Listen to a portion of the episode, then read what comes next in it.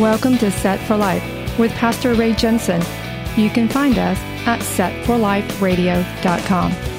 Romans ten nine says that if you confess with your mouth the Lord Jesus and believe in your heart that God has raised him from the dead, you will be saved. So let's listen from God's Word, verse by verse, on how we can prepare for the coming of the Lord Messiah Jesus, who died on the cross, so that you can be set for life. You'll be set for life if you give your heart and believe what He's done for you. You'll be set for life with your treasures stored up in heaven when you're through. You'll be set for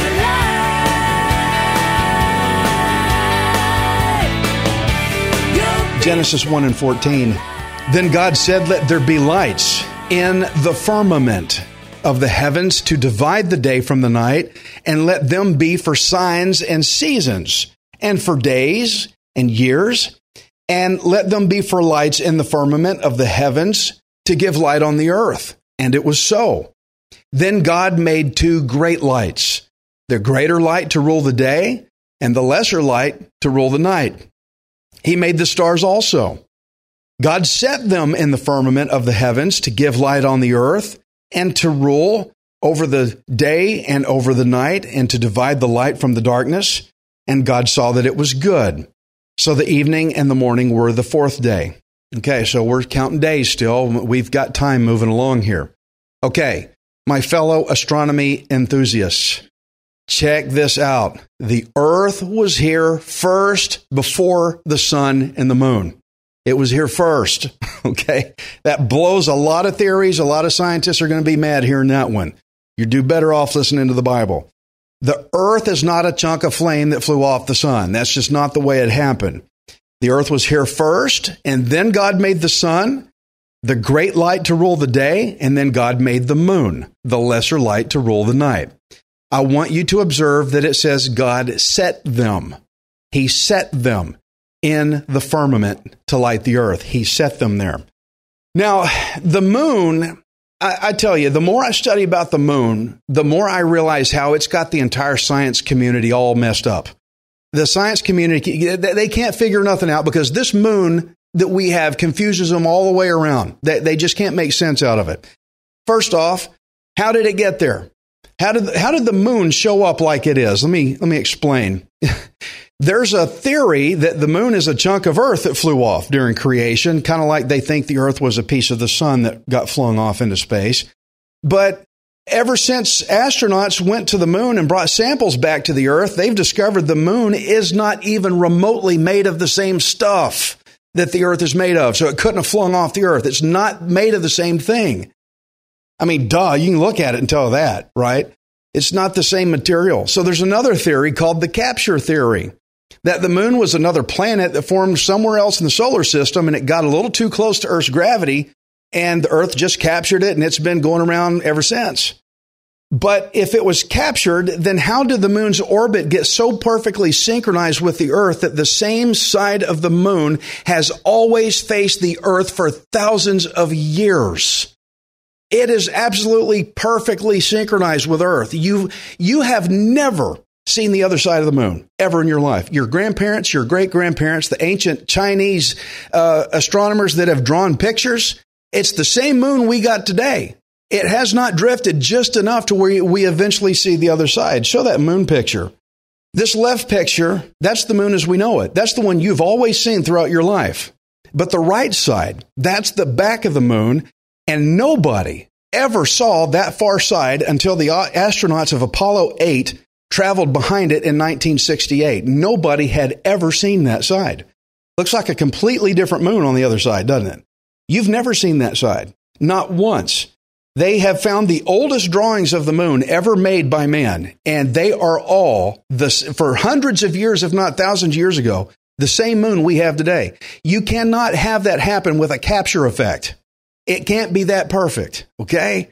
So I remember the astronauts were so overtaken by being the first eyes to ever see the backside of the moon that when they were orbiting the moon, they read Genesis chapter one and televised it and beamed it back to the earth. which is fascinating. They read what we're reading today. And believe me, they had atheists ready to sue them when they got back. So that blows the capture theory. The moon did not get here by capture theory. It is too perfect. It is too synchronized. You know, the heavens declare the glory of God. And that's one way right there. It's a very powerful way. The capture theory could not have synchronized the moon's orbit so perfectly like this. You know, you take the most accurate timepiece that's ever been made by man. Even they lose a few seconds after so many months. They they drift off a little bit. So the moon has never drifted even the slightest amount for us to have seen the other side over thousands of years. Friends, Genesis says God set the moon there. He set this. God's power is perfect. It can do this. It's I, I, again, I'm going kind of space nuts on y'all right now because that's just the way I am. But this is, you can see God's power in the moon. So how did the moon get there? How did the moon and the sun get there? We read it. God set them there. He put them there. He put them there the way he wanted them. Friends, I love astronomy. I study it often. And I have a telescope. Uh, there was a day we had a prayer meeting and I let everybody look at Saturn and Jupiter and it was a lot of fun. But, and I, I mean, I also watch documentaries and I listen to the theories they talk about, but I have to take God's word over the smartest minds of science, because when it says that God set them how he wanted them, then that's the way they're placed. We have to learn to recognize God's creation screaming, shouting at us who God is. And that's just one way with the moon. If you ever want to dare sit down with me and talk more, I will, I'll take you on. Okay. Genesis one and twenty. Genesis one and twenty. Then God said, let the waters abound with an abundance of living creatures, and let birds fly above the earth across the face of the firmament of the heavens. So God created great sea creatures and every living thing that moves, with which the waters abounded, according to their kind, and every winged bird according to its kind. And God saw that it was good.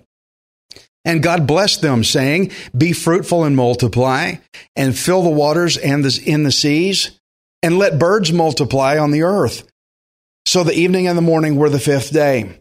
Okay, day five. We've got creatures and birds now. And we read that fertility, life itself, comes from no other place than from God's divine blessing. I can't tell you how many times we studied through the Bible where you had these people that worshiped fertility goddesses and fertility gods in some form or another. And God came in and just said, no, I'm going to squash that theory, and showed the people you're worshiping the wrong way. Lots of religions have worshiped sea creatures as dragons and monsters of the deep.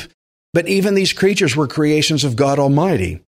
All life comes from the one true God. Don't attribute that to some other theory or some other God or false God. It all comes from the Lord God Almighty. And so that was day five. Now comes day six. The climax of all earthly creation is about to happen big time. Genesis one and twenty-four. Then God said, let the earth bring forth the living creature according to its kind, cattle and creeping thing and beast of the earth, each according to its kind. And it was so. And God made the beast of the earth according to its kind, cattle according to its kind, and everything that creeps on the earth according to its kind. And God saw that it was good.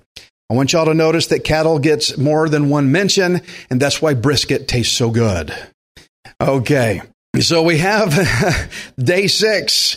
And everything's trucking really fast. You got things going on all over the place. All life is exploding on the scene. But then God saved the best for last. Genesis one twenty-six. Then God said, let us make man, which is mankind, man in our image, according to our likeness. Let them have dominion over the fish of the sea, over the birds of the air, and over the cattle, over all the earth, and over every creeping thing that creeps on the earth. Trust me, when I light up my smoke pit, I have dominion over the cattle, and I enjoy it. I enjoy my dominion over the cattle. So remember how the earth was void, and it was without form. There was nothing but water everywhere. It was not right for man to live on that yet. So God moved heaven and earth. He moved heaven and earth and everything to get everything just right to be able to put mankind us into his creation. What I'm trying to stress here is, can you see all the work that God did just for you and me to be able to have this life that we live? Why do we worry about the cost of gasoline? Why do we worry about where our next rent check is coming from when we can just pray to God, Lord, you made all of this. You have moved everything before I got here. I trust, Lord God, you're going to get me through the next month. I, why, why do we let the world have, why do we let politics mess our minds up to where we can't worship God and trust in him with peace? Why do we do this? Look at what he did before we got here. You think because we're here, he's just going to stop? He's still going to move heaven and earth for us. But just look at all the work he did so that we could have a good life. So God has moved heaven and earth. And I want us to see something here, though. God said, let us make man. Let us make man in our image. Us and our. That's plural. That's more than one. There's more than one talking here. Who is this us here? Who is this our here? This is the Father and the Son and the Holy Spirit. This is all three of the Godhead. You're seeing Jesus in Genesis. Well, Jesus didn't show up till the Gospels. I see Jesus here right now. In Genesis one, right from the very beginning, he's with the other two persons of the Godhead, Holy Spirit and God the Father. Well, how can God be three but be one? Well, I'm one person. I'm someone's father. I'm someone's son. I'm somebody's husband. I'm three different kind of guys in one dude right here, okay? I mean, that's not hard to understand. So we've got these three, Father, Son, and Holy Spirit, all three persons of the Godhead. And what's interesting here is they're operating in agreement with each other. Let us do this. Let us make man. We're going to make him in our image. You didn't have one out of the three go, no, I, I don't like that idea. Doesn't sound right to me. I, I don't think we should do that. Let's do it different. And then get in a big argument about it. One of them says, well, forget y'all. I quit, and leaves. I'll start my own denomination. You don't see that. You see agreement. You see harmony. You see fellowship. And you know what? He expects that from us. Same thing. Well, I don't like this. I'm going to leave. I'm going to go. I want to be like Jesus. Well, here you go.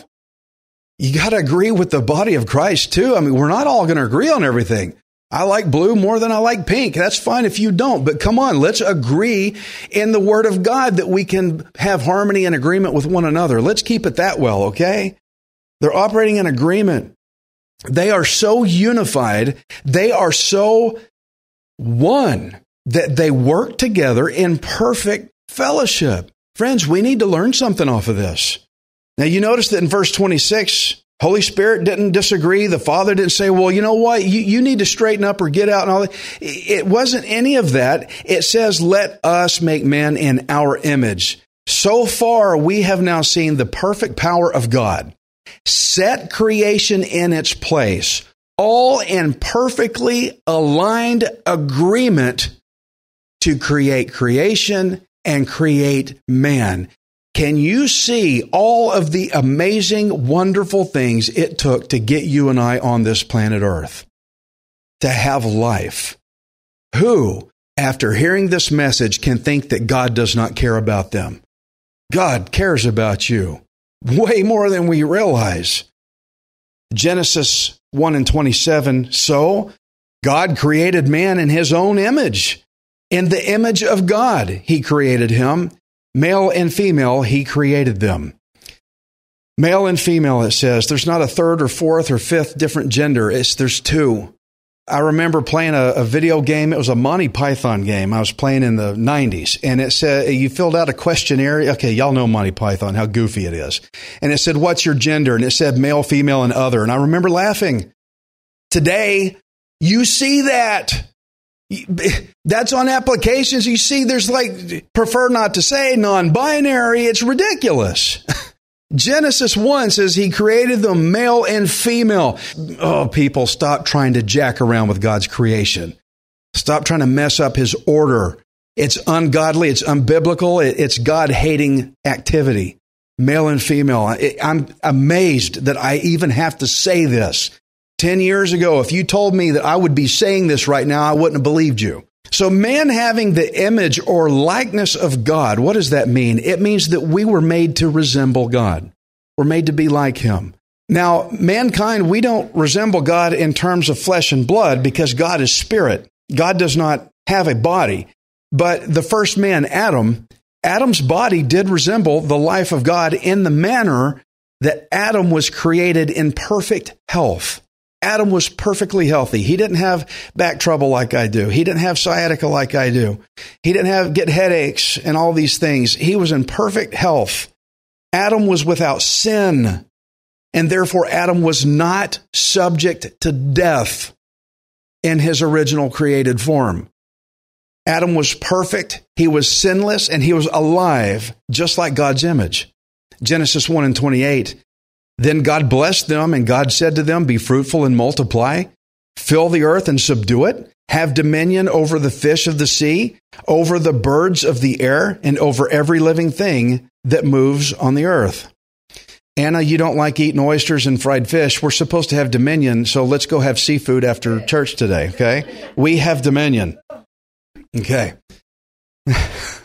I know, and he put me in dominion over watermelon too, didn't he? Yeah, okay. I don't like watermelon. So this is how man was created as a rational being. Rational. Humans were set apart from the animal world. We are not animals, okay?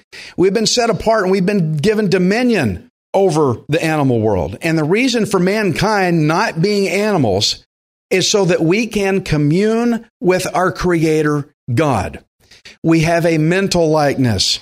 We have a moral likeness. We have a social likeness that enables us to fellowship closely with God in ways that animals cannot. If you listen to unbelieving scientists and even some of the weird people out there that just carry on with wherever they get their imagination from, they categorize humans as animals. They say we're animals, that we evolved from the animal world over a long period of time. Friends, we did not develop because of evolution, because God says here in his infallible word that he made us in his image. God is not a primate. We were not derived from the image of a primate. We were made from our first day on earth in the likeness of God in his very own image. Do not try to tell me that I am the result of millions of years of evolution. Mankind was created on day six in the image of God with perfect innocence, a direct reflection of God's holiness. Okay, Genesis one and twenty-nine. And God said, see, I have given you every herb that yields seed, which is on the face of all the earth, and every tree whose fruit yields seed. To you it shall be for food, also to every beast of the earth, to every bird of the air, and to everything that creeps on the earth, in which there is life.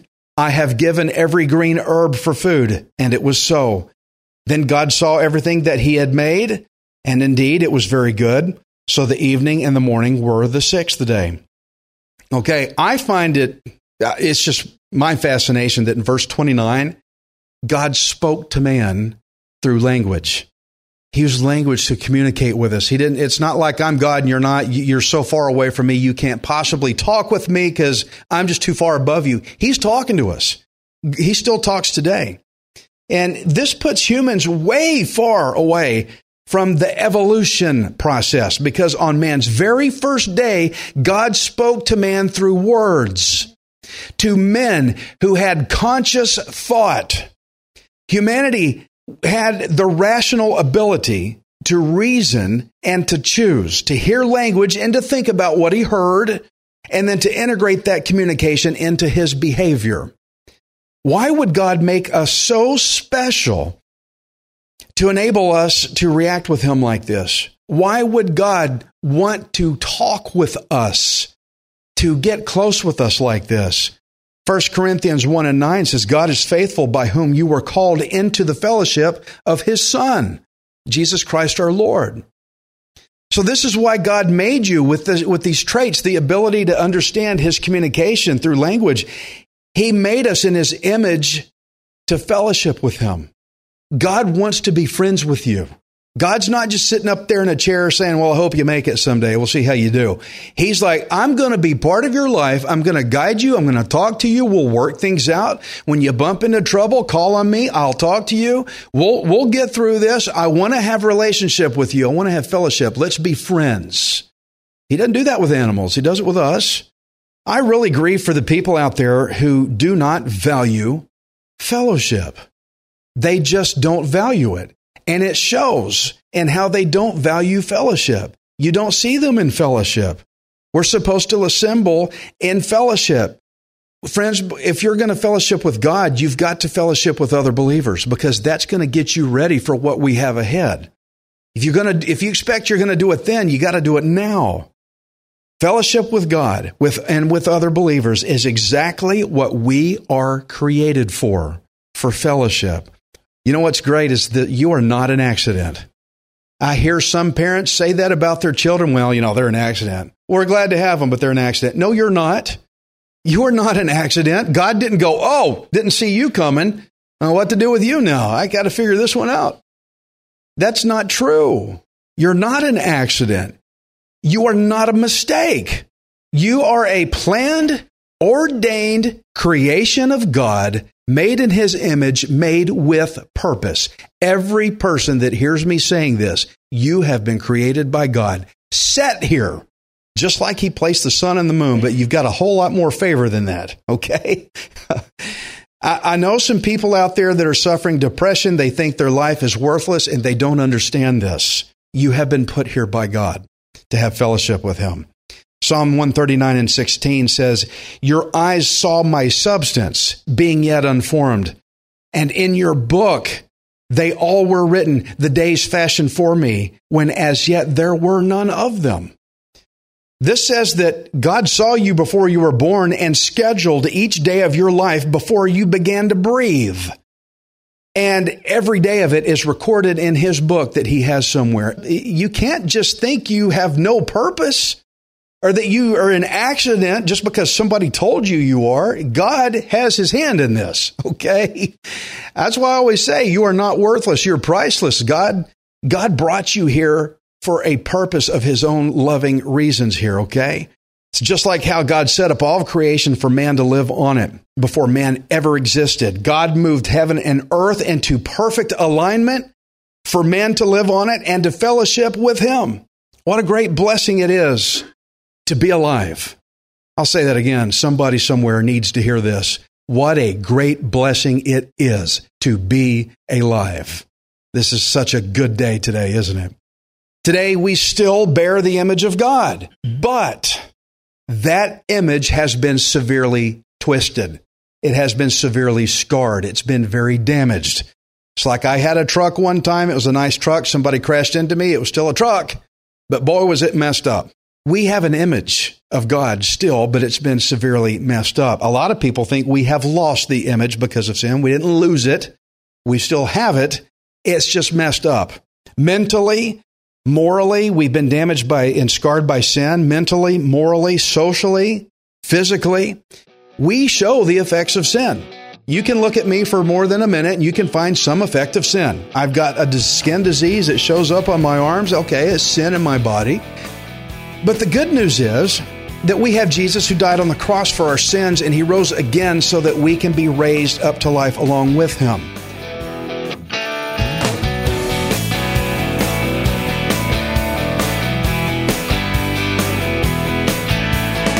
Thank you for listening to Set for Life. We hope you can join us next time, unless Jesus returns for us first. Set for Life is the radio ministry of Pastor Ray Jensen. We invite you to subscribe to our podcast at set for life radio dot com. Hi, this is Ray Jensen. Thank you for giving me the opportunity to encourage you in God's Word. If the Bible doesn't excite you, then you're not reading it. I want you to remember that you are not worthless. You are priceless. Messiah Jesus died on the cross to redeem you so that you can be set for life. You'll be set for